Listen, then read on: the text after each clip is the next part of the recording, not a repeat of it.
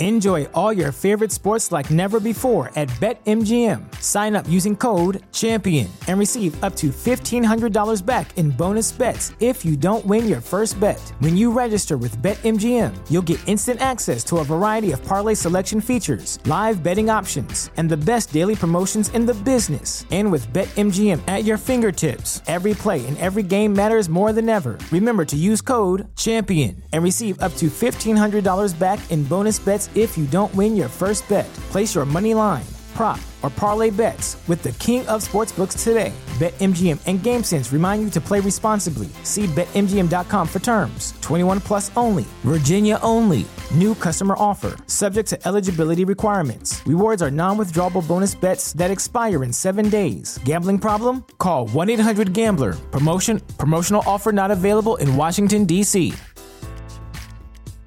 Say goodbye to your credit card rewards. Greedy corporate mega stores, led by Walmart and Target, are pushing for a law in Congress to take away your hard earned cash back and travel points to line their pockets. The Durbin Marshall credit card bill would enact harmful credit card routing mandates that would end credit card rewards as we know it. If you love your credit card rewards, tell your lawmakers hands off my rewards. Tell them to oppose the Durbin Marshall credit card bill.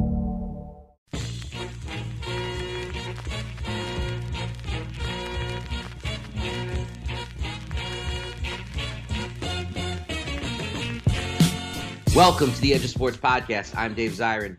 This week we are speaking to NFL Hall of Famer Eric Dickerson about his new book, Watch My Smoke. I interviewed Eric Dickerson earlier this week uh, for his book launch uh, with Haymarket Books, and I'm so excited to bring this interview to you right now. Oh my goodness, it's very good. Also, I've got some choice words about Novak Djokovic, Just Stand Up and Just Sit Down awards, and more. But first, Eric Dickerson.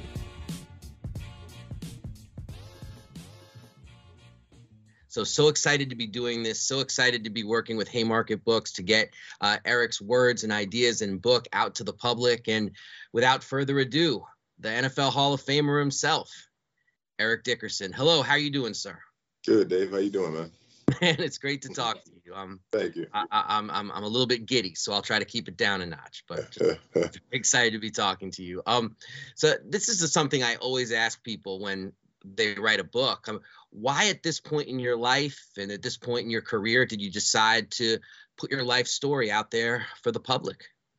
Well, I've been talking about it for years uh, about doing it. Uh, I started one many years ago uh, with a friend, um, and he passed away. So it just never it never came to fruition. And then um, this is probably this jump forward 15 years later.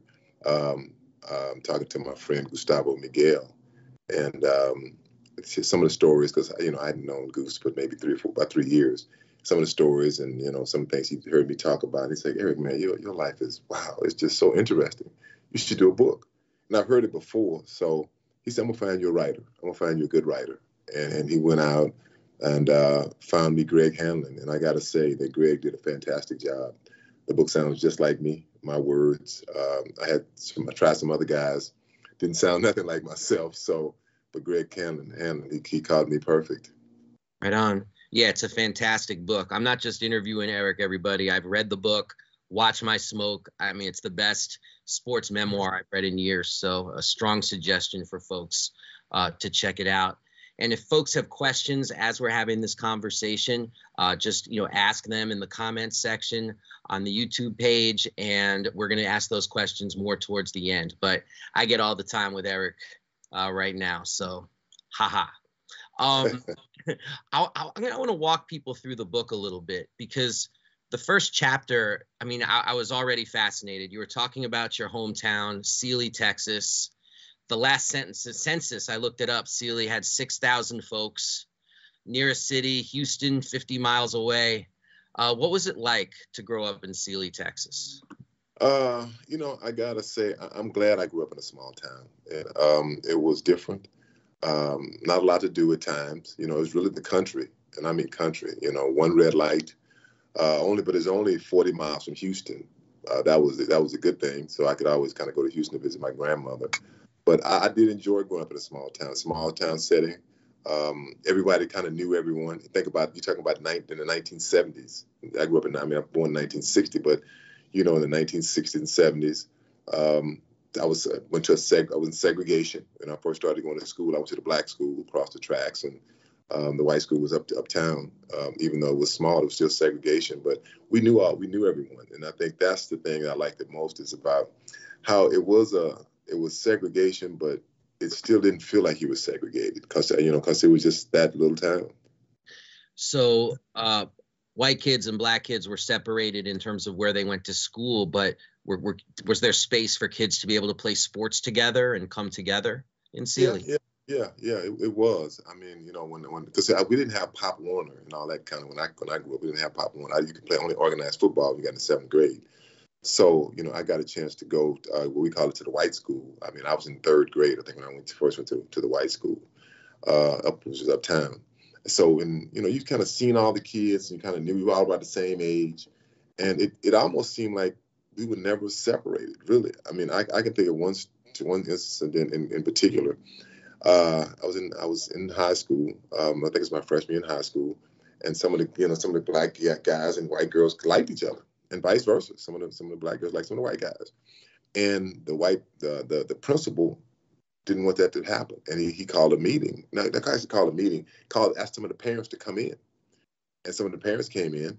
These are white parents, and they came in, and and to the shock, they was like, you can't tell our friends, our kids who to like and who to date. And I mean, that's a shocking thing about this. A small town in Texas. Who, who to like or who to date. And um, I thought that that was a real pivotal moment, you know, from being in the South in a small town, and um, it was always kind of like that. I mean, I'm gonna say I'm not saying it was perfect. It wasn't a perfect situation, but I'm glad I grew up in a small town. When were you first aware that there was even such a thing as segregation or such a thing as racism? When, when did that first appear towards you in a in a way that you understood it as as a young man? I remember it very well. The, the, the how my mother said it's, it's different for you, Eric. It's gonna be different for you. You're a black kid, and and I'm like, Mama, you know, people are, you know, people. She said, Son, you don't get it, because you gotta understand. My mother, which was really my great great aunt, she was born in 1904, and and she would she would tell me, she said, Eric, she said, I'm telling you, I've seen the, the cruel and bad things that white people do. I've seen it with my own eyes. I've seen them cut a black man's private side and stick it in their mouth. I've seen them tar and feather him. She said, I've seen these things. And, you know, think about it. I'm a kid. I'm like, nah, that ain't true. you just, you know, because you, you, couldn't imagine it. But uh, for for her and for me, I mean, it was just, it was a different world. I mean, and and you know the the the segregation part. You know, like I said, I I didn't feel it until I won't forget. We, we I, I tried out for little league baseball, and uh, it was, you know, at the, at the, the Lily Park, and it was only a few black kids that tried out. Myself, another kid, and my cousin Bobby, Bobby Byers. Bobby was he was really light. Bobby, he was he was really light. I was like a, a Hispanic guy, but he's my he's my cousin. And um, I hit three home I hit three home runs in the in the practice. I could run, I could throw, I could, and and I won't forget when they you know they called the names out. I didn't make I didn't make little league. I mean I made my went put me on minor league, and I was crushed. But my cousin made it. Bobby made it. Bobby was a good pitcher. And I won't forget when I when I when I went home and told my mother, she said, Eric, she said, I'm telling you, son, because I knew I should have made it. And she said, Eric, I'm telling you, it's different for you, son. But it make that story even more funny is that like two weeks later, because I was hit, I was hitting so many home runs in minor league, they moved me up to little league, and I made the All Star team in the league. Hit, hit the only two home runs we had in our in, in our in our in our game. So um, that was the first time that I'd really seen it really is like my mother said, it's different for you just because of your skin color. Mm. Now, your mother had she lived in Texas since her birth in 1904? Is that her entire yeah. life? Yeah, yeah, she, yeah. She's from Texas. She's from Texas. Uh, I won't forget one time we were we were I didn't take, I didn't have this in the book. We were we were driving. She's from Wallace. Well, my dad was from Wallace, a little town. It's about 10, 12 miles from Sealy. And she said, "Have you seen that land over there?" I said, "Yeah." She said, "That used to be our land." I said, really? I mean, it was a lot of land. I said, how much all far as you can pretty much almost as you can see. She said about, you know, 50 acres. That was our land. Like really, she said, I said, what happened to it? She said, my dad killed a man. And she said, make a make a long story short, she said, um, the guy it was my dad. Husband, they were friends. They were two black guys. But even more, even more, my mom, my mother, she looked like a white lady, a little white lady, because her dad was half white and half black. And so my dad uh, got into a fight with his with his friend. He, he hit him in the head with some weighing scales. And my dad always said, if I ever get if I ever get well, I'm gonna kill him. She said, make a long story short, she said that he got well. I uh, was going to town. And think about this. This is funny because she said he took his buckboard to town. A buckboard. I'm like, a buckboard? She's like, it's 1915, I guess, or 1918. He took his buckboard to town and saw him coming back. He was going. He was going to get him some some uh, some shotgun shells. He gonna go. He's gonna go dove hunting with a shotgun. And so when he came back, he ran across the guy. Ran across the guy, and he said the guy's name was Oliver Horse. She said that Oliver Horse was riding a horse, and he reached for his gun. And my grand, my, my, my dad pulled a gun and shot and killed him. And went to court. She said that really, she said they didn't they didn't care about two black men killing each other. She said they wanted our land. And the long story short is that you know they took our land to keep my dad out of prison. So, wow, wow. I mean, in this in this context, I mean, you you had to reckon with with those stories and also uh, you know, still be a young person playing football, living your life. What what, what was that burden like? Uh, to, to, to, hear that that your your your great aunt, your mom's stories, while at the same time being young Eric Dickerson going out to the football field and playing ball. Well, you know, I love sports. I really did. I love sports, and um, you know, my mother didn't like football. She liked baseball. She liked that I ran track. She wasn't a big basketball fan, but she always came to support me. And uh, she would say, Eric, she said, you know, one thing is I don't I don't like football, but I, am I just feel like it's, it's, a sport that you shouldn't play. It's not natural for people to be running into each other. but she came and supported me.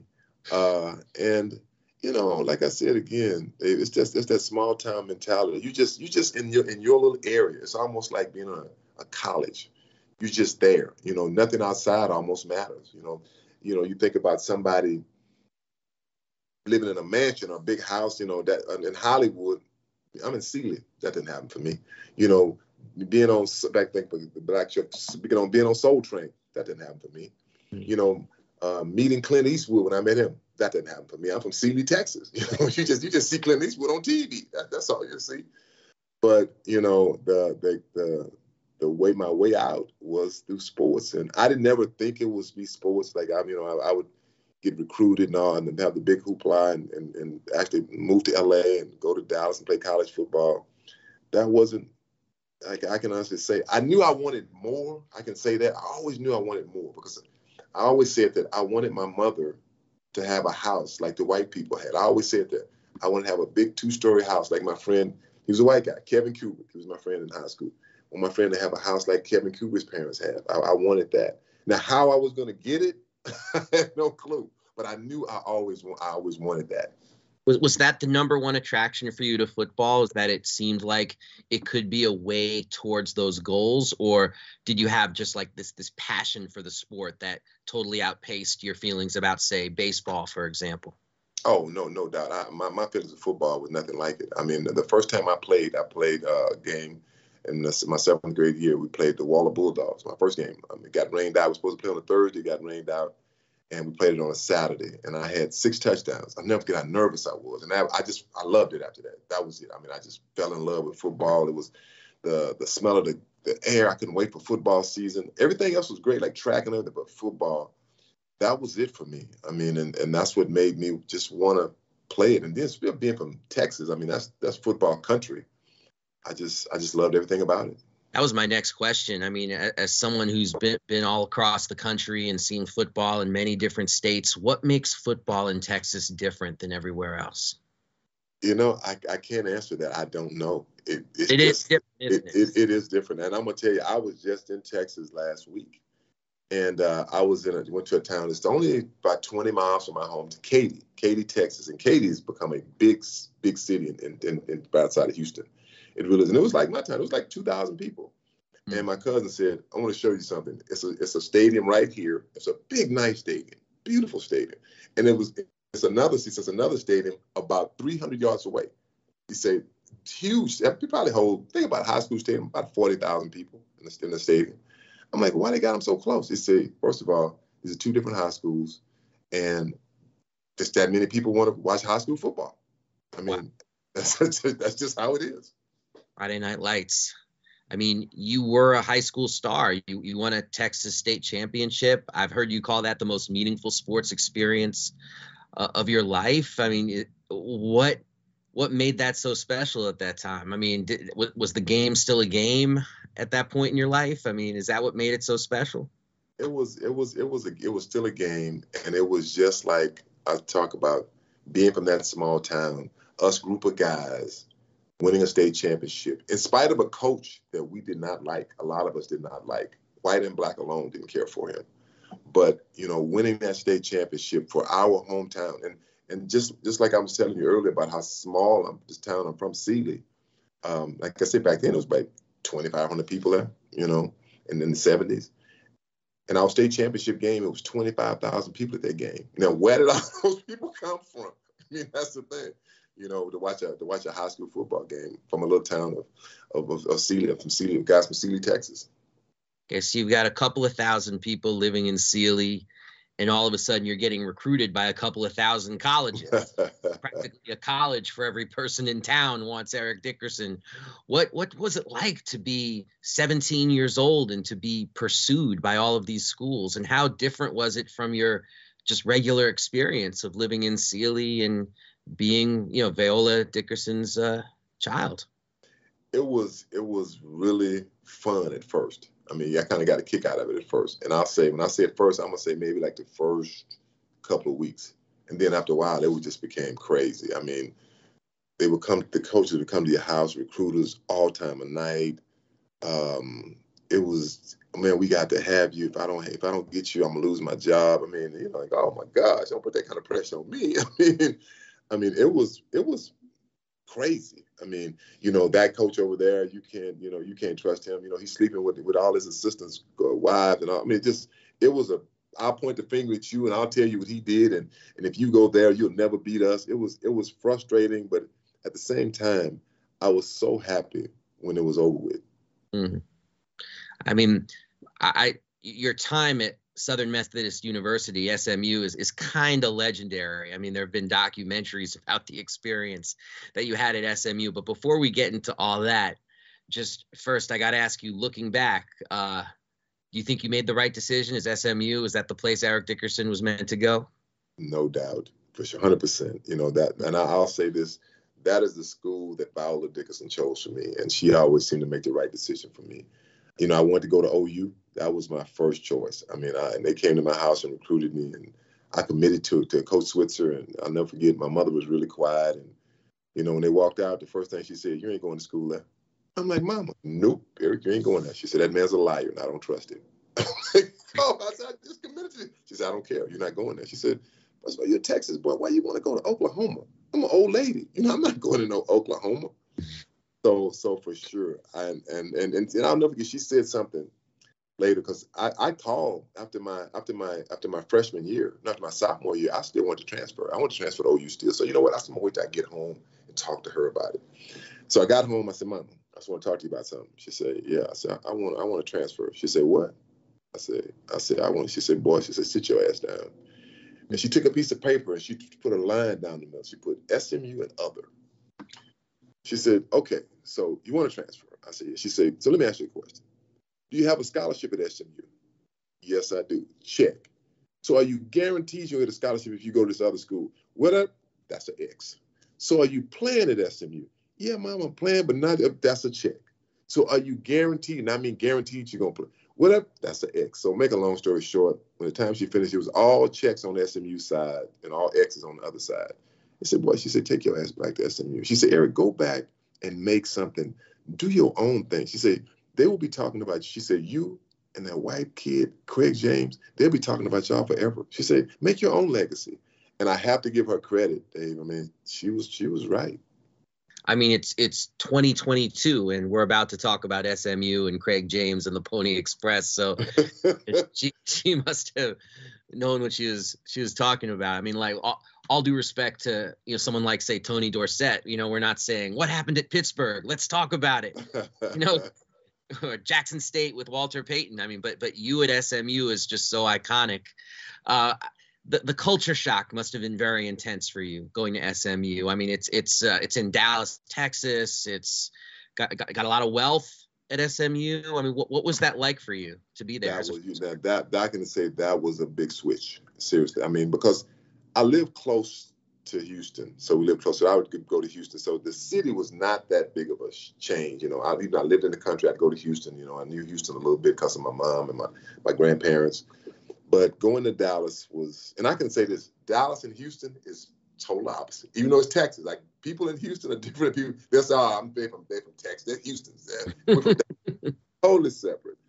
Uh, it was a shock. I mean, it was uh, a, a, white school, all white. I mean, pretty much all white. Only blacks that were pretty much the athletes.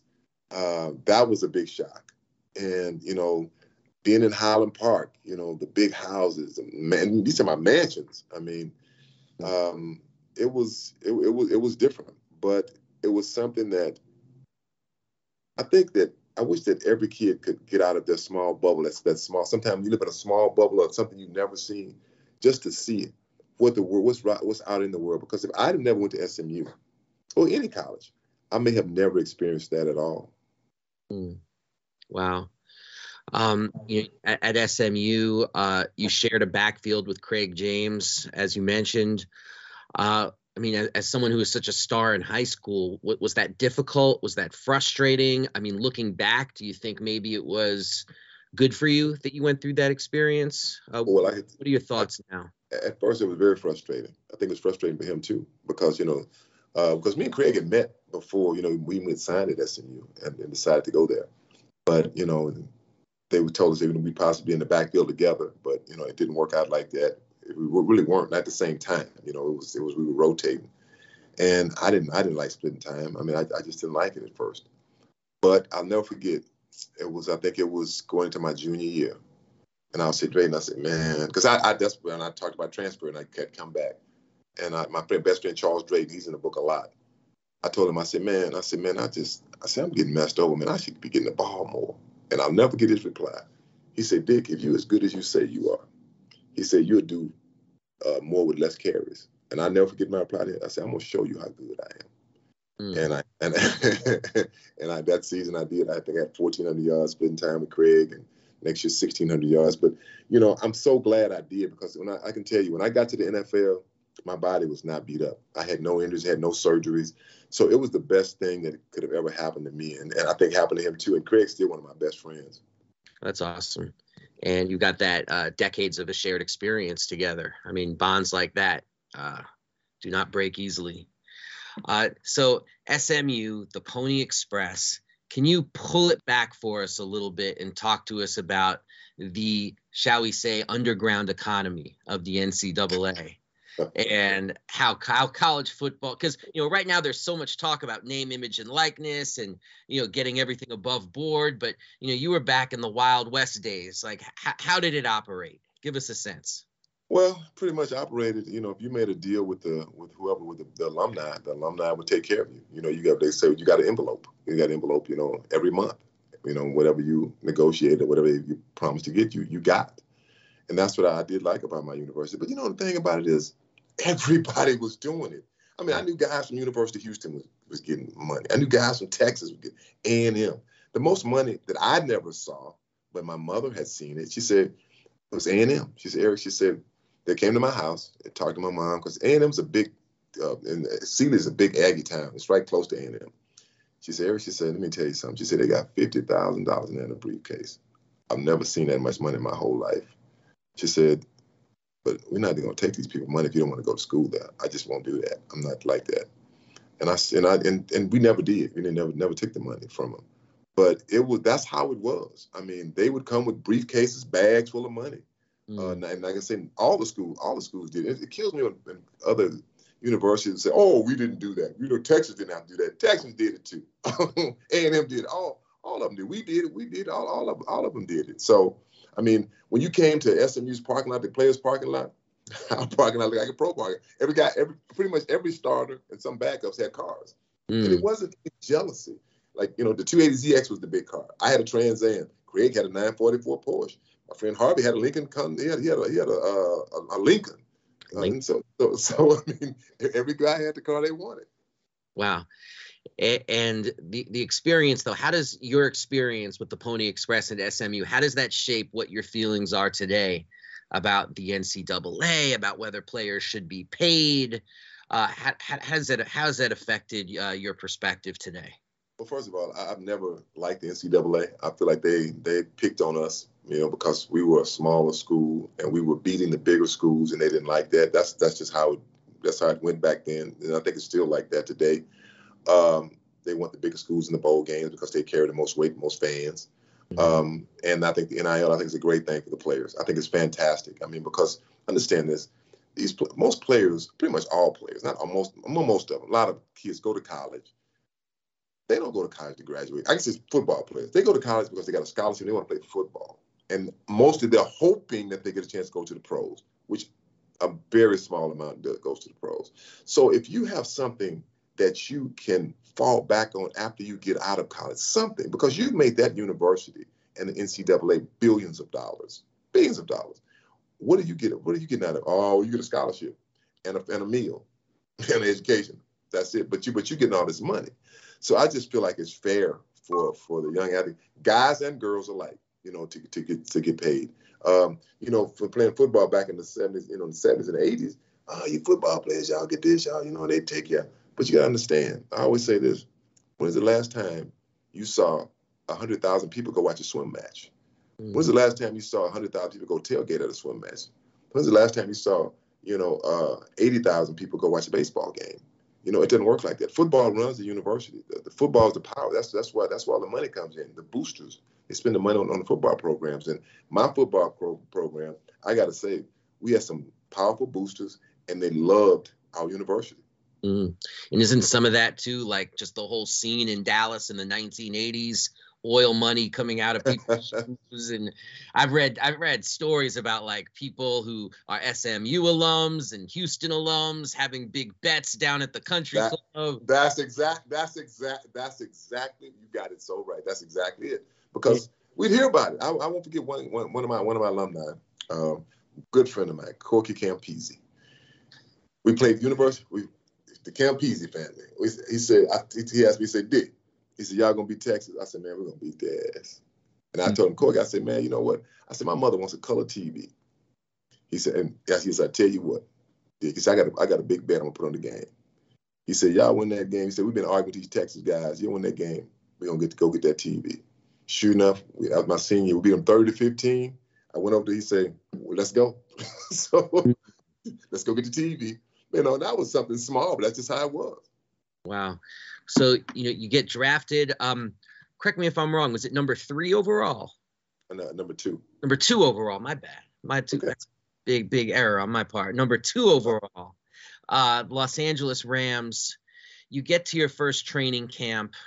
Uh, what was the reaction and what, what what were the differences between Rams training camp and you know life at SMU? Ooh, different night and day difference. I mean, when I got to training camp, uh, and I got there a few days late, because I, you know, I, uh, they couldn't get my contract together. Man, uh, it was two days, and I mean real two days, where you were in pads in the morning. Say you're in pads from at practice started maybe 10 o'clock, maybe maybe 9:30, 10, and you practice, you know, from 9:30, 10 till like 12:30, almost one o'clock. That's a practice one. But you in full pads, hitting, sometimes not always tacking, but always hitting, and it was grueling I mean, those two weeks were grueling because we were in camp two weeks before the veterans showed up. And I'll never forget my, my first year, man, it was by week, I mean, by day 10. I mean, and think about that two days every day. Every day you leave the meeting, the last meeting, you got to go to a meeting, you know, that night from maybe from six o'clock to 10 o'clock at night. Then you get up and do to repeat the whole thing. So uh, it was about day 10. There was a guy named Otis Grant. He was a receiver from um, Michigan State. We had morning practice. I said, Otis, I said, man, I, I said, this is crazy. I said, I'm out of here. He said, what? I said, man, I can't do this no more. I said, this don't, I said, this don't even make sense. I said, this is stupid. He said, well, I said, I said, brother, nice meeting you. I said, I'm gonna go home, I'm gonna pack my stuff and tell my mother I'm coming home. I'll never forget. He started, he said, I don't believe that. I said, I said, watch. I went back to my room. I called my mother, Viola. I said, Mom, I said, uh, I said, I'm, I'm coming home. She said, What? I said, yeah. She said, what you mean you coming home? She said, y'all finished? I said, no, ma'am. I said, this is crazy. This is too hard. She said, oh, hell no. She said, first of all, I don't like football. She said, but you ain't finna quit. She said, you ain't finna quit. She said, you're to take your ass back out there and finish up. and I'm like, okay. So I go back out to practice, and I never get the first person I see was Otis. He said, man, I thought you were to quit. I said, my mama wouldn't let me. So, you know, training camp was, was a lot tougher than, than many training camp now. Oh, this, I could play now at 60 years old today if I had training camp like this. the book is called Watch My Smoke. It's amazing. The Eric Dickerson story. People can check it out at bookshop.org if you want to pre order it. Haymarket Books is the publisher. We're talking to Eric Dickerson right now. If people have questions, you can throw the questions down in the chat. We will get to them in just a moment. But first, I've got more questions. And now we're getting into my my childhood here. So this is all getting emotional, but I remember 1983. 1,808 yards. I mean, you were better as a professional than in college, and that just doesn't happen. I mean, you always hear that the pro game is much faster and there's this adjustment period. Why didn't Eric Dickerson have an adjustment period? I did. Trust me, it, it didn't. It didn't come easy. I mean, my first couple of games, I struggled. I mean, I, I really struggled. Uh, struggled with, with fumbles. Struggled with, you know, the speed of the game. You know, missing assignments. You know, it was a lot. It's a lot, a lot of things happen on the field that you don't see as a fan. Like, you know, your assignment may be to the left, and you might be blocking the wrong guy because the defense moved. I had, I had, had a lot of those. I mean, and and it was it was a struggle at first. I mean, even running the football was a struggle because the NFL is a lot faster than college. I don't care what some guys say. Oh, it's no, it's not faster. It is. It's it's it's a night it's night and day difference. But you know, I kind of got a hold on it, and I kind of got a hold on it early. Like I think it kind of kind of clicked in uh, my, like my fourth football game we played the uh, New York Jets in New York, and uh, I had an 85 yard touchdown run. And from the, almost from that point on, things kind of slowed down. I mean, because I remember going over on that flight with my buddy Leroy Irvin, because he was Eric, man, because me and him argued about who was the fastest. I said, Leroy, you cannot outrun me. I said, I'm telling you, I'm, I'm faster than you. So we'd argue about it. And we did have a race, and I did beat him. So we going over, and he said, it was a guy named Holmes, the defensive back. He said, Eric, if you break Holmes, he's a he, he run a 4 3, he, he could catch you. I said, Leroy, he ain't gonna catch me. I said, I'm telling you, I'm fast. So sure enough, sure enough, what happens? The second play of the game, toss left. I break down the sideline. Who's chasing me? Holmes. and so I was like, that was like the moment, like, like, wow, like, yeah, you know, I can play this game. And and I had my in that same game, I had my aha moment in football. Like when, man, this is the NFL. It was it was in the third, I think it was third quarter. Um, the light, the lights had just clicked on. Is it O'Shea Stadium. You know, it like the smoke coming down and the, the lights on, the, the, rim around the lights, like the smoke around the lights, and the sun is going down. And we're about to break the huddle. And it was Benny called a pass play. And we breaking the huddle. He looked at me, and said, Eric, he said, if I don't see anything, after I was running a swing route, which is swing route is a route you swing outside. He said, if I don't see anything, I'm gonna come to you. I said, okay. And uh, sure enough, I, I, we dropped back, and all I, I'm, I'm out in my swing. All I can see is his head going left to right. And I see the horn just turn left to right, left to right. And all of a sudden, I see his arm come over the top, and the ball came out. Before the ball came to the air, I'm like, "Wow, this is the NFL." and that was my like, like big moment. Like, and I caught the pass. I think I picked up like 20 yards. I'm like, man, I just, I just loved it. That's awesome. I mean, and your look was also like something we just really hadn't seen before. I mean, the the rec specs, the neck roll, the boxy pads. I mean, the the the the, the hair was. I mean, I, I just other other than the hair, does it surprise you that other people haven't adopted your look because it so clearly worked for you, and you don't see a lot of running backs uh, pad up the way you did? No, does that, no. that surprise you? No, it doesn't surprise me because people just say when I play, man, how you wear all these pads, man? You you don't feel heavy. I'm like, no, it didn't feel because I did in I did, I did the same thing in college. It didn't bother me at all. You know, I had to I had to reinforce shoulder pads. I wore the flak jacket under my under my pads. I wore the, the thigh pads. I wore knee pad. I wore I wore hip pads. I wore the, the butt pad. I had at one point I even wore the shin guards when I first started playing. I had my elbow I had my elbow pads, my tape, my, my big mouthpiece, the goggles because I couldn't see and um, you know that was that was my look. Mm. it's a great look. And then, you know, so you have 1,808 yards. Then the next year, the famous number 2,105, top of the world. Were there any defenders or any defensive teams that scared you in 1984? Not scared you, but you know, it was certain teams that were known to be physical. And I tell you, one of those teams was the New Orleans Saints. You know, they were a physical football team. They had the lineman, they called them the Soul Patrol. Mm-hmm. You know, Jackson, Pat Swilling, they they had Sam Mills. They, they, had they had a great defense over there, but couldn't couldn't move the ball. And, and I never forget, it was after uh, my, my I think my second year. Uh, me and Rickey Jackson are sitting at the at the at the Pro Bowl, sitting down. It's a, a, a wall we sit on. Just sit down and talk. Me and Rickey kind of became friends. Even though he played defense, and back in those days, you know, you didn't become friends with defensive players. Just nah. So we sitting there talking, and he says, he said, Eric, he said, man, I'm gonna tell, I gotta tell you something, Eric. He said, we first saw you. He said, um, he said, oh, he likes to run high.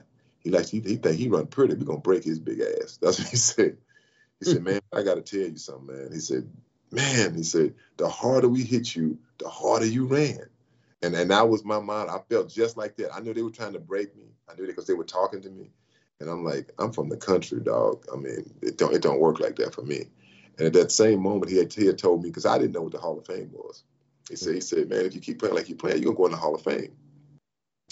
And I didn't say anything. I just kind of wait. I'm like, maybe attend what the Hall of Fame is. I didn't know what it was.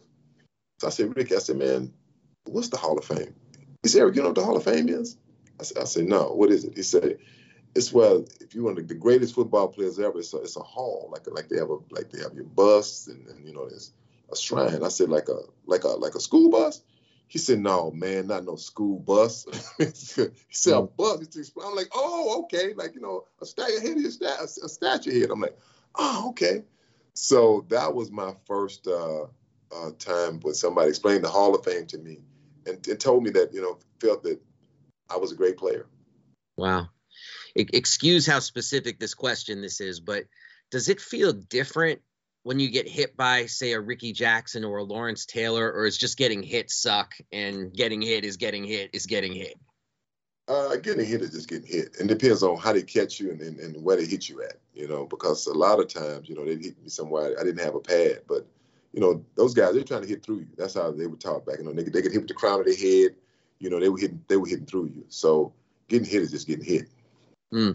You were not just young and famous, but you were young and famous in the 1980s in Los Angeles. and that's a very specific and particular kind of context there. Just what was it like just to be young, famous in LA of the 1980s and being a young, probably one of the most prominent black men in Los Angeles, along with people like Eddie Murphy? I mean, what, what was what was that like? Man, it was nothing like it. I can say, you know, I, I won't forget. I met Jim Magic Johnson my rookie season. We met him at that Venice Beach. We went down to the beach from training that day after training camp and rode down and I saw a yellow Rolls Royce and had Magic on. I'm like, man, what is that Magic Johnson's car? And sure enough, we saw, you know, we saw him walking around, a big crowd of people around him. I'm like, man, I want to go say something to him. So we go over and introduce ourselves, and he said, I, I, know who you are. You know, you're the first round draft pick. I said, Yes, sir. He said, You know, blah, blah, blah. And I said, I'm a fan. He said, Well, I'm a, I'm a, I'm a fan too. And uh, that was fantastic. I mean, I won't forget a couple of months later, I went to a basketball game. Our doctor was Dr. Kerlan, was the same doctor as the, the Lakers doctor, was our doctor. He said, Eric, you want to go to a Laker game? I said, Sure, I go to a Laker game. I mean, I wasn't a big basketball fan, but I was, you know, I like magic. So, uh, go to go to the Laker game. The guys on the team said, "Man, Dr. Kerlan sits on the floor." Now I didn't know what the floor was. You know, he sits right on the wood. So I get that I'm sitting right there on the wood. I'm like, wow, man, this is a trip. I mean, it was a trip. I mean, Magic, Kareem. I mean, uh, I can't think of some of the other Laker players. Um, I mean, it was uh, James Worthy. I mean, just all the guys. I'm like, wow, Byron Scott. I'm like, man, this is a trip. So Magic came over, shook my hand, you know, and then Kareem, all the guys came over and shook my hand, and uh, they gave me a standing say say my name on the PA, say my, I'm, I'm, at the game and a standing ovation. I was so embarrassed, but mm-hmm. that is just how LA was. I mean, LA they they really embraced the stars. I mean, that's that was that city. I mean, then I mean, I won't forget a couple of like months later, I met a Clint Eastwood at a, at a restaurant, and I, I saw him sitting there. I'm like, that's Clint Eastwood, and I knew the owner in the place called Nicky Blair's, and he said, I said, Nicky, I said, man, is that And he said, oh, yeah, he'd like to meet you. I'm like, no. He said, no, okay, come over. So I remember I walked over, and before I got to him, he said, hey, Eric, how's it going? He said, I'm a big fan. I said, Mr. Eastwood, I'm a big fan too. You know, we talked a few minutes, and uh, it was just uh, that's just how LA was. I mean, LA, even the, the stars there, they were respectful to other stars. I'll say that. Probably a little bit more, it's, it's a little different now. Wow. I mean, what what uh, people might not understand is that you played for the Los Angeles Rams, but the LA Rams were in what was comparatively conservative Orange County.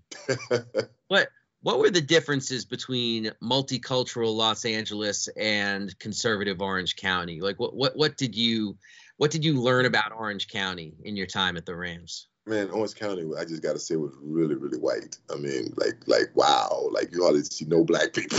like, I mean, you, you got when you see one, like, hey, man, black guy, hey, all right, one of them somebody look like me, and he don't play football. That that's what it was pretty much like. I mean, so, I mean, I really didn't like Orange County that much. I mean, it, Orange County is beautiful. I mean, I got to say that Newport Beach and all those places are beautiful. But I just had a, I was drawn to Los Angeles. I wanted to live in LA. Um, I, I looked for a house for like a year and a half in, in, in, LA to try to find a place, and I finally found my house in Calabasas. Uh, when Calabasas was nothing, you know, nobody wanted to live in out there. You know, ah, it's too far. Um, and I'm still, I still live, I still live in Calabasas, and I was glad to move to LA because it was just so diverse. I mean, it was black, it was Latino, it was Asian, it was Persian. You know, it was, it was some. I had never seen Samoan ever. I didn't know what a Samoan was. I never, mm-hmm. I never get that. We're at a club, and this guy comes in. I'm like, God dang, that's the biggest Mexican I've ever seen. Said, that's not a Mexican, that's a Samoan. I'm like, what is a Samoan? I mean, once again, from the country. I'm like, what's a Samoan? Said, oh, this from Samoa. Matter of fact, my best friend Charles Drayton, his wife is Samoan. My godson is Samoan. I mean, I had no clue, but it was just LA was just way different. Wow. Now, it seemed like you were going to be an LA institution for the your entire career, but in your prime, you go to Indianapolis. Now, can you explain to people how to even understanding like how do you go from being a Los Angeles Ram to being at the to to going to it at the time was one of the sorrier franchises in the sport over in Indianapolis. Well, they tried to send me. He tried to send me to to Siberia. You know, really just tried to kill my career. I mean, that's what John Shaw said he was going to try to do, basically, because you know I wasn't, I wouldn't, I wouldn't jump in line, basically, and I was, I wanted to get paid. And I, look, I wasn't trying to like break the bank. It wasn't even like that. I just was getting paid unfairly. I mean, and it was very evident. I mean, that I was paid unfairly. I mean, I was making one hundred fifty thousand dollars, and I was the second pick in the draft, and I mean, John Elway and Marino. I mean, I'm to compare myself to quarterback. They were making a million dollars. I mean, I'm like, just pay me something close to that. And so it just, it never worked out with them. And I want, I mean, I want to stay in LA. I really want, I didn't want to leave LA. And I won't forget one of the last times I met with John Shaw about my contract. I said, and this is just how bad I wanted to stay. I said, John, I said, I'll tell you what. I said, first of all, I came in and I, I said, and I told him, you know, uh, what kind of year I had. He said, no, Eric. He said, now he always has, he has a nasally voice because I, cause I, am doing an audio book, so I'm doing his voice in the book. I said, I said, I said, John, I led the league in rushing again last year. No, you didn't, Eric. Walter Payton did. I said, John, I led the league in rushing. No, Eric. I said, John, I had 18, 21, 14 touchdowns. Let me let me see. He goes and uh, whenever he opens the oh, oh, you did. I want to punch him. I'm like, you mug, you know I led the league in rushing. And so, you know, I said, John, I said, I tell you what. I said, I am so confident in my ability in our offensive line. Now think about it. I said, if I have 1,500 yards, not a thousand, I said 1,500, 1,500 yards or more, you will pay me like um, like a, I want I like a million five, like like the quarterbacks make. And he said, we're not gonna do that. Wow. I said, I said, I'll go year by year. We're not gonna do that. He said, you have a contract. I said, well, and I just said, this ain't, it ain't gonna work. I mean, and so eventually it just it just got worse and broke down, and you know, and I ended up getting traded to Indianapolis. Now that was a whole different animal. That boy, let me tell you, man, it is. Yeah, next my, my, next two questions really are about uh, infamous franchise uh, uh, majority owners. Uh, one of them, Robert Irsay in Indianapolis, and then Al Davis when you went to Los Angeles, back to Los Angeles to play for the Raiders. Can you give us a thumbnail sketch of what Robert Irsay was like? Robert Irsay, he wasn't, he was never like really cool to me. Like, like until the one time he came to the, to, I tell you in the book, it's how he comes to the party drunk, and uh, he comes in, and he always had these two guys with him. Like how we call them his handlers. And his, his, his party was in, in, his barn. You had to go, you had, they, they made you go to the party in his barn and he sees us. He comes standing over. He says, "Hey, how you guys doing? How you doing, Mr. Irsay? How you doing?" It was me and uh, Clansford and uh, two other guys, two other black guys. Let me tell you guys a joke. Let me tell you guys a joke. Okay, Mr. Irsay, tell us a joke. So then he starts a joke off just like this. He says, "You got a kike, you got a nigger, and you got a wetback." And I said, "Fuck that shit." I mean, they're like, "Oh, sorry, sorry, guys. Come on, come on, come on, come on, come on." You know, they, they, they take him away. I'm like, I'm like, I'm out of here. I said, I said, this is crazy, man. I said, bump this. I left. And then I get back, you know, the next morning, somebody called me in and said, Hey, Eric, I heard what happened with Bob I said, man, that's unacceptable. I mean, I mean, I never said to, to anyone else, you know, the team we talked about on the team, but that was it. But, you know, Mr. Irsay was just a different kind of guy. I mean, he was way different. Uh, I didn't like the way he treated his son. That's not my son, Jimmy. I like I like Jimmy a lot. Jimmy Irsay. I think he's done a great job with the Colts organization. I think they're that's why they are where they are today because of Jimmy Irsay. But man, Bob Irsay, no. No, my, my wife's family's from Baltimore, so you know we don't even say Robert Irsay's name without. Uh, oh, they, they, took your coat. Without, yeah, without doing a little religious gesture. Um, but what about Al Davis? I mean, you, you know, you know, you know, Al, Al, Al just was different. He, he, he, he you know, uh, uh, I'm, I'm a writer, I'm a writer.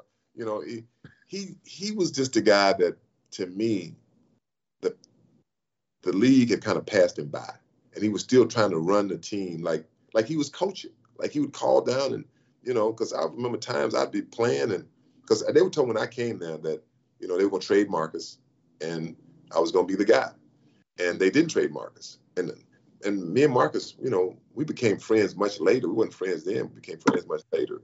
But I didn't like how they did him. I mean, I just went because I thought that you know Marcus was such a great Raider, you know, playing for that Raider organization, having to win a Super Bowl, and I just didn't see what was the deal. And I, I'm still not sure what the deal was with, with him and Marcus, you know. But you know, Al was he he, he ran he ran how he wanted to run it. That, that's the best way I could put you, put it to you. And and it wasn't it wasn't done smart all the time. Yeah.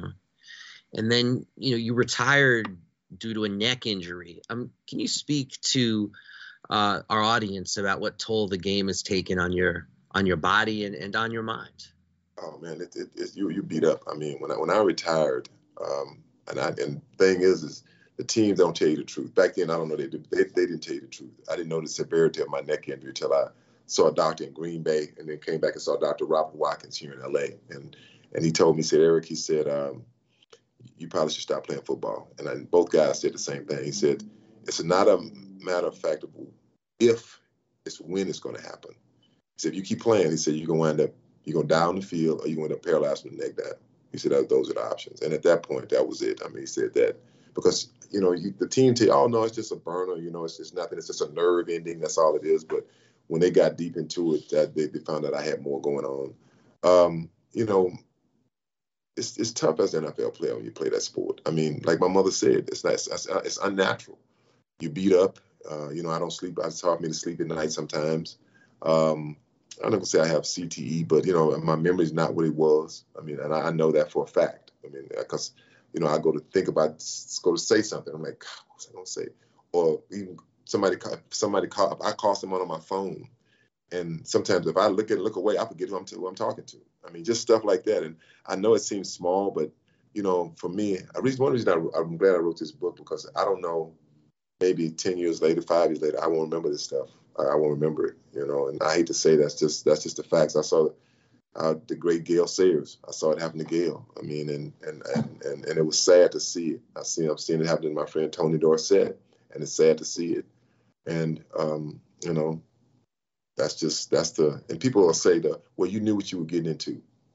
You had no idea what you were getting into. None at all because we had no data. We had no data in football. How we know? We you know you're gonna get probably hurt a knee. Knee injury was a you know that's always how's your knees? My knee. I never had a knee problem. I've never even had a surgery. Thank God. but you didn't know what you were getting yourself into till after, you know, and that that's that's the big thing. If you'd known everything, if you'd had every bit of data, uh, do you do it all again? I'll say this, um, and I've been asked that question a couple of times. I played football because I loved it, and I loved it so much. And I, am say I probably I would say yes, but the main reason I know I would do it again is no doubt to take care of my mother. That's a that's a no brainer. And she she would tell me, Eric, I don't want you playing this sport to take care of me, but that I would, uh, no doubt, I would do it again for her for sure. You know, a lot of players have a very tough time after retirement, uh, particularly when it's done in a way that's not necessarily by choice but by injury.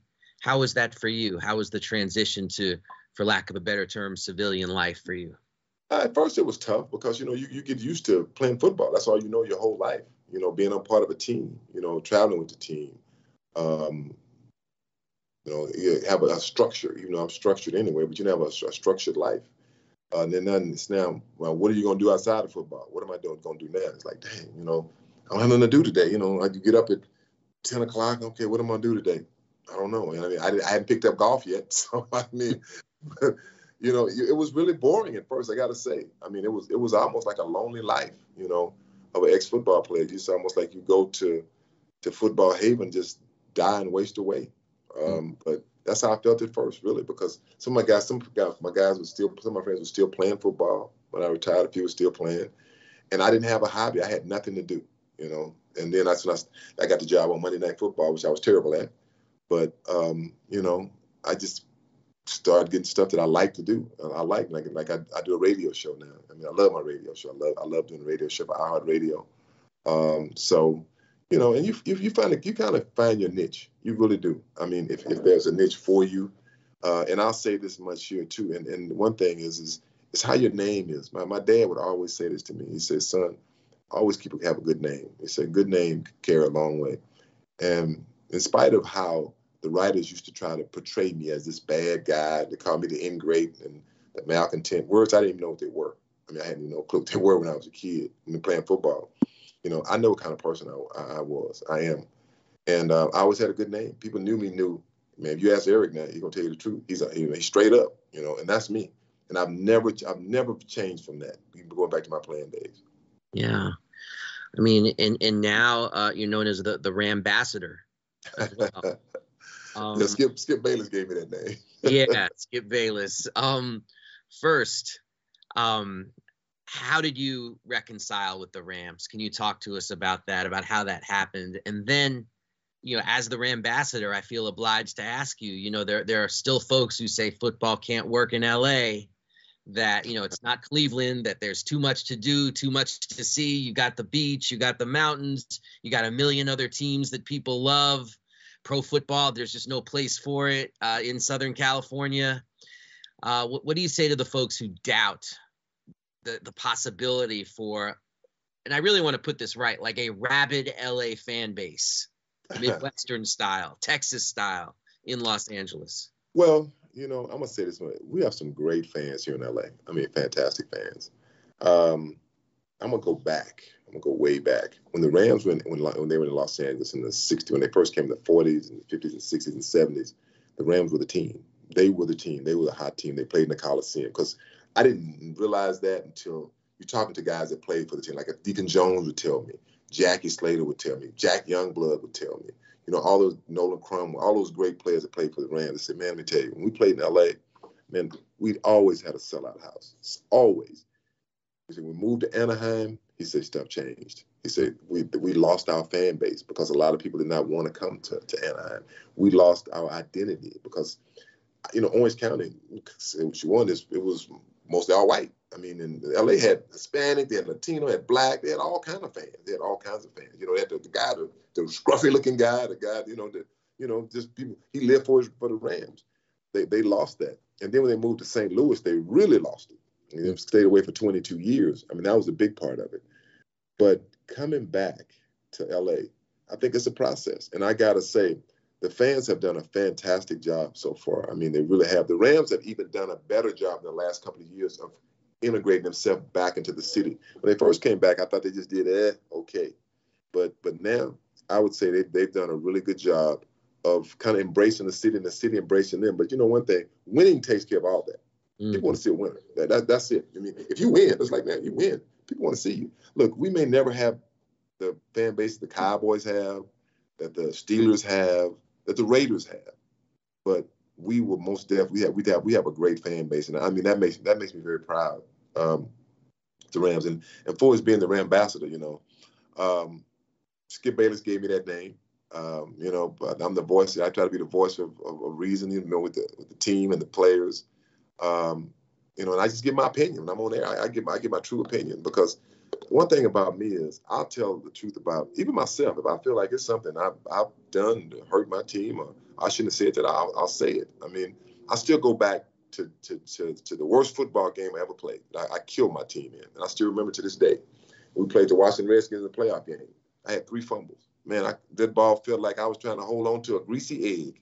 I mean, I'm like, I don't know what it was that day, but and and that ball that still bothers me. So, and I said, I felt like I lost the game, and, and I and I take responsibility for it. But you know, that's just that's who I am. I mean, that's who I am. Even though we didn't play well, but. Yeah um, that's just that's football. You know, that's that's the that's the life of being a football player.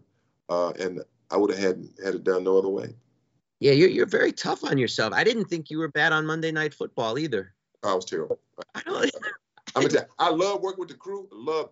Yeah. Alan, oh, loved it. But man, oh, I was horrible. I mean, I'm not good with them little feel good stories. I mean, I, I feel like that's for you know, let the let the ladies do that. and I know, the, I think I think the, the, girls do a great job on Monday night. Sideline, sideline. I think they do a fan. I, I'm sometimes I even look forward to listening to what they got to say, some of the stories. But that's not that's not me. I'm I'm a guy I want to talk, you know, talk football. It, it's a tough it's a tough gig being a sideline reporter for sure. Very very tough. People don't realize that. Um, if you could just a couple of quick questions before I go to the audience. If you could change anything about the NFL, what would it be? If you had a magic wand, what would you change about the league? How they take care of the players. Our, our union is horrible. The NFLPA is terrible.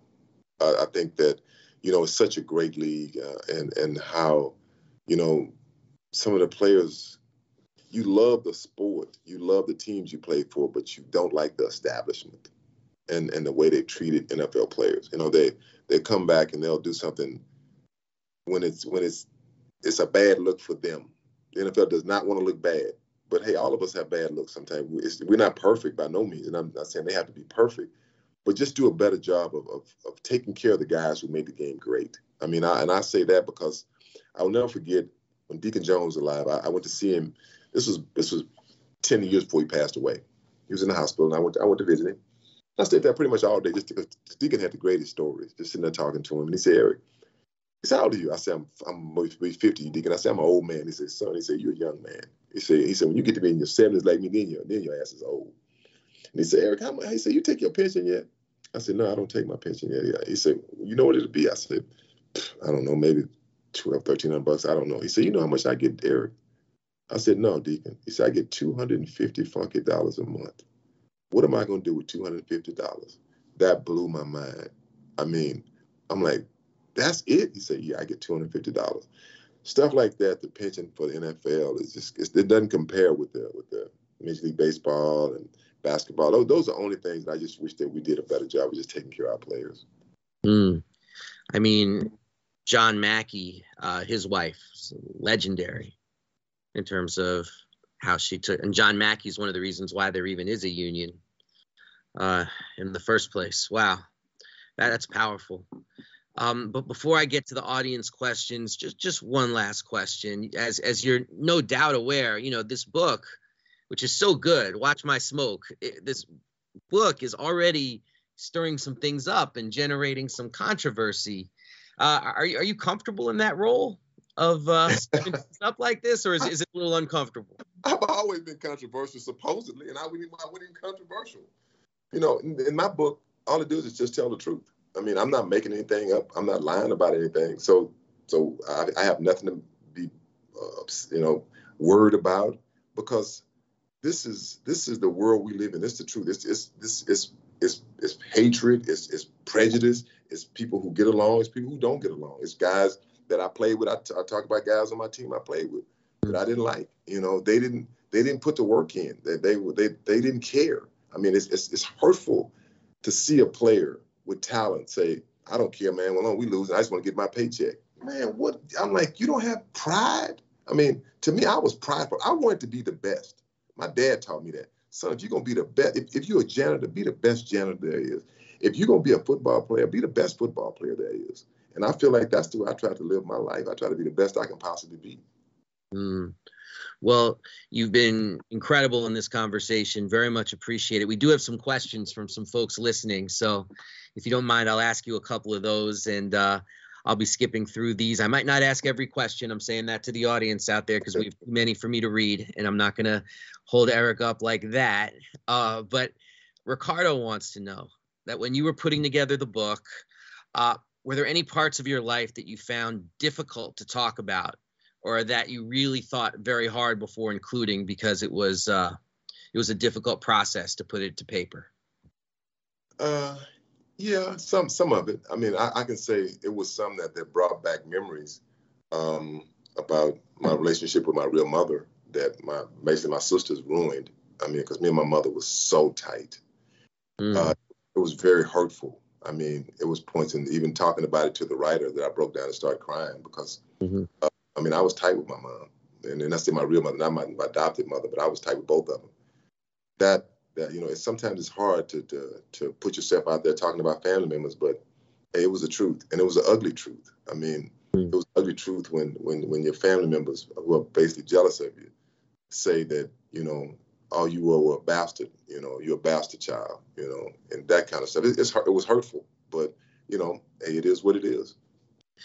Yeah. Um, another question is about the pitfalls that so many athletes uh, became victim to in the 1980s. Uh, and we all know from from drugs to scandal to I mean, so many athletes uh, went down that path in the 1980s. How are you able to avoid the pitfalls? You know, that's a great question. I'm gonna tell you how. Viola Dickerson. I'll never forget when I came to LA. She said, she, she we, we talked on the phone. She said, boy, let me tell you something do not go out there and embarrass yourself and embarrass us and your name. And I said, yes, ma'am. I, I never did drugs. You know, like anybody else, you know, you chase girls and do that kind of stuff, but I, I never did any of that crazy stuff. Mm. Um, another question. Looking back on your career, what teammate had the greatest impact on you? I had a couple of those guys. Uh, Jackie Slater for sure. Um, my friend Leroy Irvin. But I wouldn't say as a teammate. I, you know, I would have to say the person who had the greatest impact in my life probably was not my mom, was most definitely was my dad, and and and he, I only had it for a short period of time. My adopted dad, you know, just just the, the lessons that he taught me. You know, it was was that I've, I've always some of his still some of his sayings I still have today. I mean, so for sure it would be my dad. Mm. Next question, and th- these are coming at you from all over the place. Uh, you know, it's a very bad situation right now in the NFL with regards to the hiring of black head coaches. Uh, just saw Brian Flores let go in Miami after two straight winning seasons. Uh, do you have optimism though for the future of the pipeline, so we could see some black power in suits and not just in uniforms on the football field? Man, I would like to say I hope so, you know, but it's tough. It is tough. I mean, and sometimes you have to play the hand you dealt uh, you can't complain about it. And, I, and, that's the thing you see about about, about black people uh, as, as, as, as, as, who we are. Sorry, the phone is that we want all we want all we want is stuff to be is, is fair. That's it. We just want it to be fair. No, no more, no less. And hopefully one day that it will make it fair because right now it's not fair. When Brian Flores was fired, did you do a triple take? Yeah, I'm like, huh? I'm like, what the hell? I mean, what a guy, what a brother got to do? Yeah, they started one seven, finished nine and eight. I mean, it was, yeah. I don't even understand it. And w- one more question for you is just, you know, we're living in the time of COVID, of course. And I, would want to ask you, how do you feel like the NFL has handled uh, the pandemic? And you were commissioner, what would you, would you have done anything differently? Well, you know, they've done the best they can with it, but it's funny because they pick and choose. It's like, they're gonna get them games in. they they want to get those games in. They're like, hey, if you don't feel any symptoms, we don't, we don't we're not gonna test you now. That's almost like if you not if you don't feel bad, no problem. You got your shot, you good. So I think I think they've done the best they could do with with, with the COVID deal. Wow. And one last question from me, Eric, uh, especially because you, you were at that incredible cultural moment, LA, 1980s. What music, what musical artist would you choose to be the soundtrack of your life? Oh, that's man. I've never had a question like that. Mm. Mm, I'd have to have two artists because they're so different. They're too different. I'd have to have. I'd have to have. Oh man, can I have three? Give me, give me three. Three. Give me three. Give me three. I, would have to have Whitney Houston. I loved Whitney. Know, I met, met knew Whitney, loved her. Uh, I'd have to have Barry White with that deep, hey, hey, baby, gotta have that deep voice. And my man, the MC Hammer, too legit to quit. That's my man. That's my. I love that song. So I got to have the Hammer. so those three, you got it. Excellent, excellent. Well, Eric Dicker, the book is called, of course, Watch My Smoke uh, the Eric Dickerson story, Eric Dickerson and Greg Hanlon. Eric Dickerson, man, thank you so much for your time at this Haymarket event. Thank you very much. It was great to talk to you. Okay, you too. Thanks. We'll be back right after this, but first, a quick word from the sponsor of this podcast, The Nation magazine. Okay, look, the need for independent journalism has never been more important, and The Nation brings it each and every week like they've been doing since 1865. I'm serious. This is what you gotta read. It's The Nation magazine. Go to thenation.com slash subscribe. And please never forget that when you support The Nation magazine, you are also supporting the continued existence of this podcast. So please subscribe. Go to www.thenation.com slash subscribe. And now back to the Edge of Sports podcast. Thank you so much, Eric Dickerson. Thank you so much, Haymarket Books. I've now got some choice words. Okay, look, if someone is going to compare you to Spartacus, you'd better damn well earn it through your words and deeds. Novak Djokovic, the sour, selfish tennis demigod, isn't even in the conversation. But that didn't stop the father of the tennis great from saying that his son was the world's new Spartacus and the symbol and the leader of the free world. Why would he say such a thing?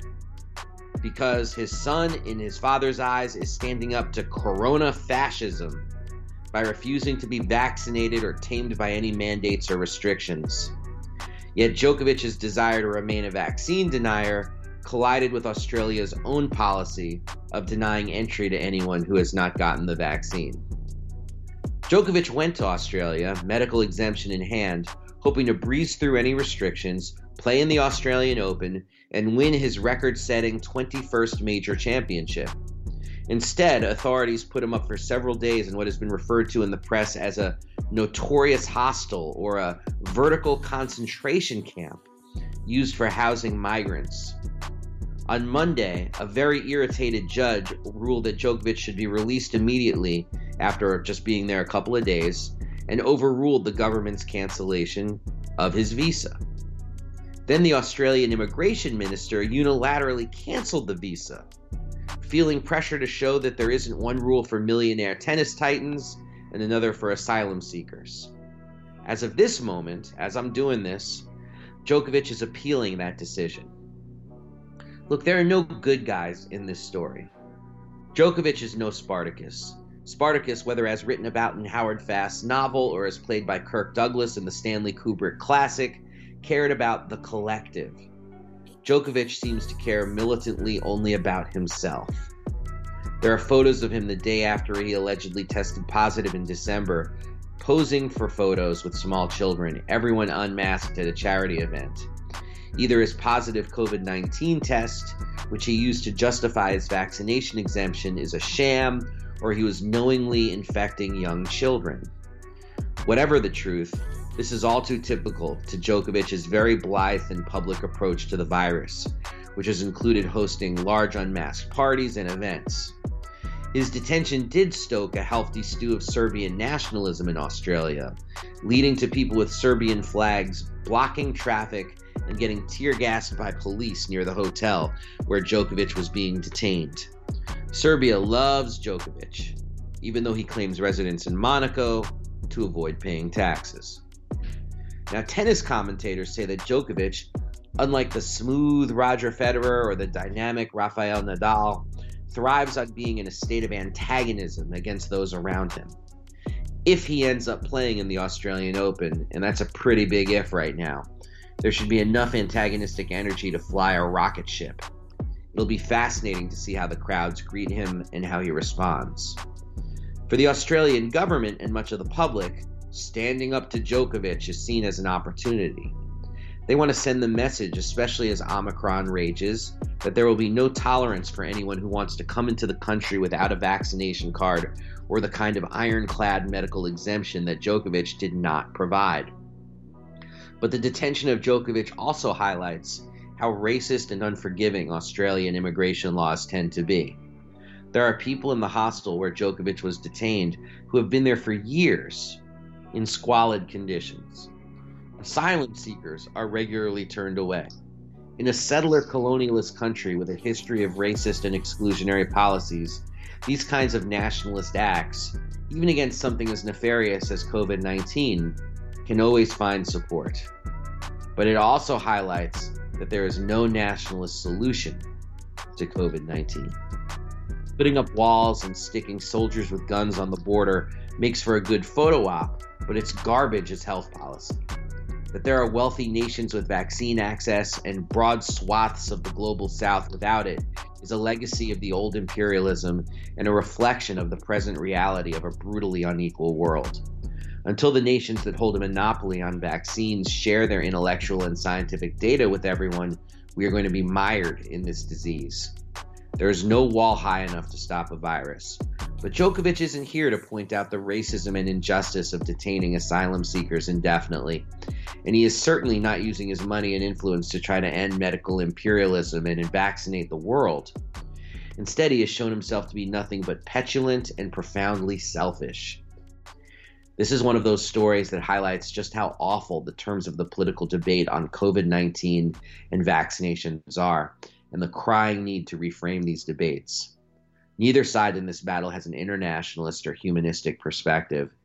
Neither this Spartacus with the wicked two handed backhand nor the Australian state is rising to this moment.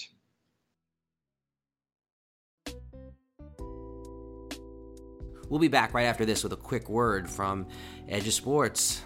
Hey, everybody out there, this is Dave Zirin with the Edge of Sports podcast people got to know that we put this podcast on with elbow grease and and bubble gum on a weekly basis. And we're proud of the work that we do. We love it, but we can't do it without support from you, the listener. So please go to patreon.com slash edge of sports pod and support the podcast. That's patreon.com slash edge of sports pod. Any little bit you might give to support the podcast actually makes a huge difference to the work we're trying to do. That's patreon.com slash edge of sports pod. We appreciate you. Make no mistake about it. And now, back to the Edge of Sports podcast. And now it's time for the part of the show we call Just Stand Up and Just Sit Your Ass Down. The Just Stand Up award this week goes to no one because this is not a week for Just Stand Up awards. This is a week about people sitting the hell down. Sit your ass down. And I'm not talking about the racist National Football League, which is now down to one black head coach who happens to be Mike Tomlin, who happens never to have had a losing season in 15 seasons. Oh, it's so disgusting in the NFL right now. But I'm not talking about the racist NFL ownership structure sitting their asses down, even though I could. I'm talking about my thoughts about the sports world in general. Maybe we all need to sit down. Howard Bryant, in a recent article, wrote the following. He wrote, It is the entire industry of sports, the leagues and their teams, governing bodies, the players and their unions, and fans that has collectively been one of the least responsible entities during the pandemic. Now, I'm a little more forgiving than Howard Bryant is when it comes to groups like fans or even sports unions because I think the buck really does stop with the commissioners and the sports owners. But I appreciate what Howard is doing because it is worth taking a step back and really having a little bit of self examination about what we're doing, filling stadiums every week, what we're doing, not caring about the fact that you know, half a, of an arena in Florida is filled with people who are unmasked and what that does to preventing the slowing of this virus. It's us who have watched uh, pro athletes, you know, become like these kinds of Djokovic style heroes because of their refusal to accept any sense of responsibility for community health or community solidarity. So the Just Sit Your Ass Down award this week, at least for this week, it goes to all of us. So we could just reflect for just a moment about what the sports world is doing to make our lives that much more difficult in terms of enduring and getting through this pandemic. And we are back. By popular demand, we have a part of the show that people were missing last week. We call it Jake's Takes, where I talk to my 13 year old, I guess, housemate uh, about who we like in the NFL playoffs. Jake, how you doing? I'm good. How are you? Good, good. I said that the NFL playoffs. Of course, I meant the NFL season, but we're in playoff times right now. But first and foremost, let's talk regular season. You pick games for an entire four month stretch. Our audience has been with you every step of the way. Where did you end up? Well, I ended up with a 56% win rate, totaling a 178, 99, and 1 record. That's not bad. That's profoundly better than a lot of the people like Colin Cowherd and uh, the It's experts. okay. It's okay. I went right. a really bad, like, five week stretch. Was really. Kind of like the Ravens. Okay. no need to talk about that right now. No need. All right, let's let's pick some playoff games. I'm so excited. Do you know that um, there's a holy grail in sports betting, and that's the person who can pick the entire run of NFL playoff games. A lot of people say it's never been done. It has never been done. So let's see if Jacob can get it done. Oh my God. All right, so let's start right off the top. Uh, your Las Vegas Raiders against the Cincinnati Bengals in Cincinnati. Who do you like? Your Las Vegas Raiders. I like Vegas. My my okay, come on now. It's, this is gonna be a Bengals. I want it to be a Raiders win. This is gonna be in my. I think it's gonna be a a, a, a Bengals blowout wow. because the Bengals are going into the playoffs really hot. They were inconsistent throughout the year, but Joe Burrow and the Bengals have really ended the season off nice. Cool. All right, the New England Patriots traveling to Buffalo to play the Bills. I did hear that the weather is going to be pretty terrible there. And last time that happened, you know, 14 to 10, low scoring, 19 passing yards for Mac Jones. And the Patriots still won. The. Patriots still won because of that insane run game. But I'm going to go with the Bills still because of their team.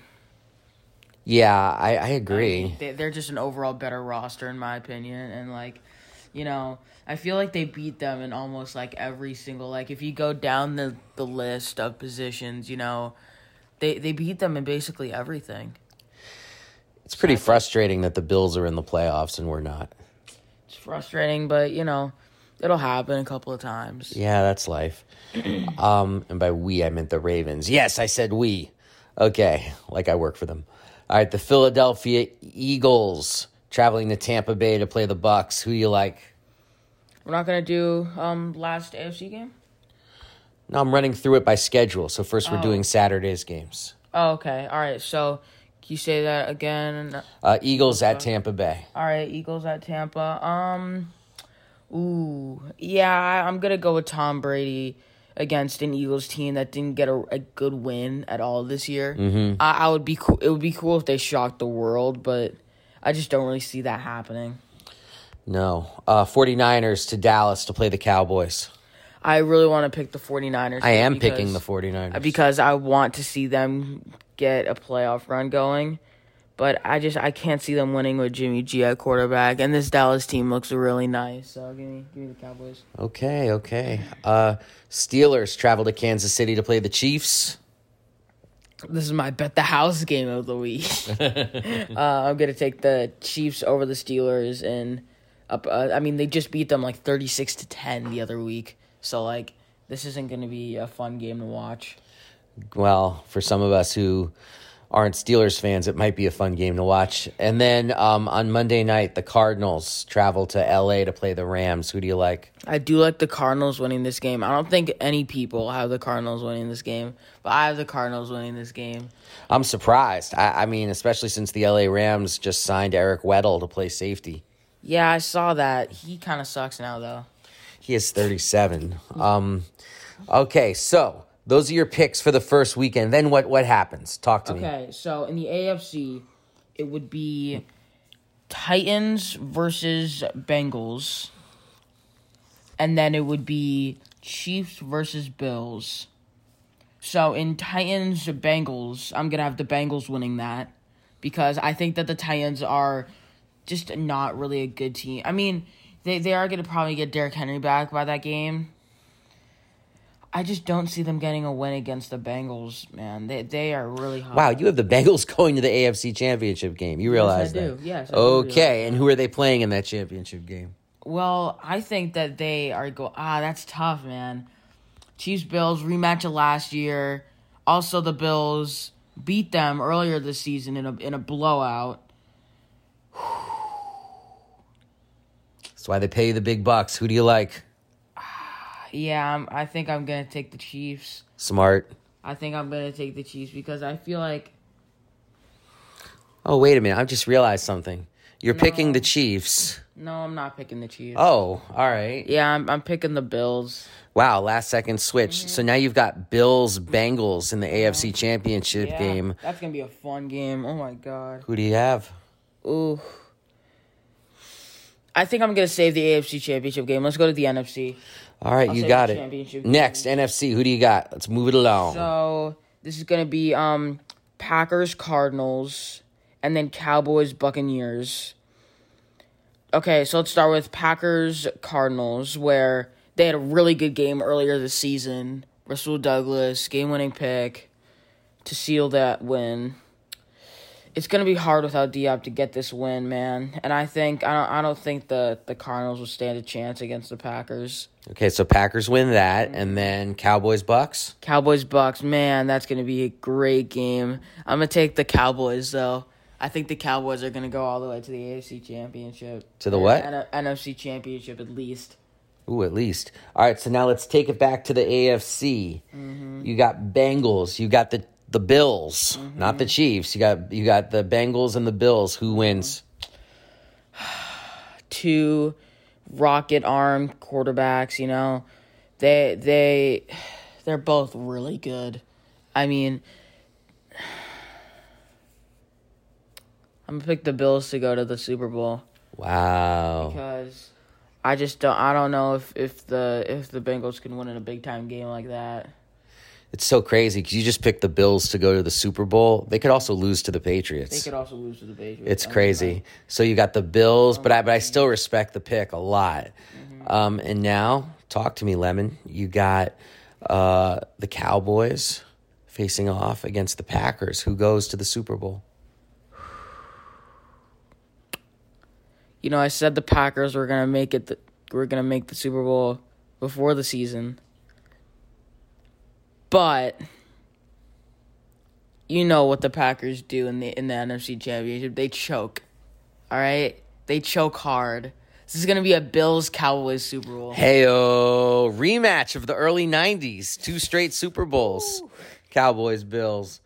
Wow, and who wins that game? Ah, well, you know, Cowboys coming out with Dak Prescott, you know, Zeke, healthy wide receiving core. This is awesome picks. This is exciting, Jacob. yeah, no Michael Gallup for the Cowboys, but you know, Cedric Wilson has been stepping up in his absence. Um, Dalton Schultz, you know, made the Pro Bowl. Who do you have? Enough yippee yappy.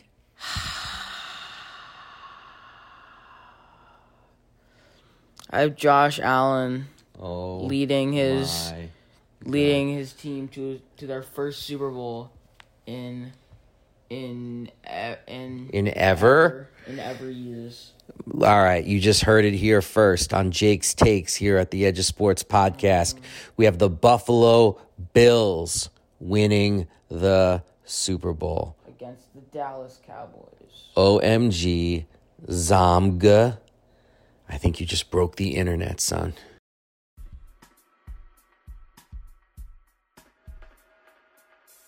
Well, that's all the time we have for this week's show. Thank you so much to Eric Dickerson. Thank you so much to Haymarket Books. Thank you so much to the sponsor of this podcast, The Nation Magazine.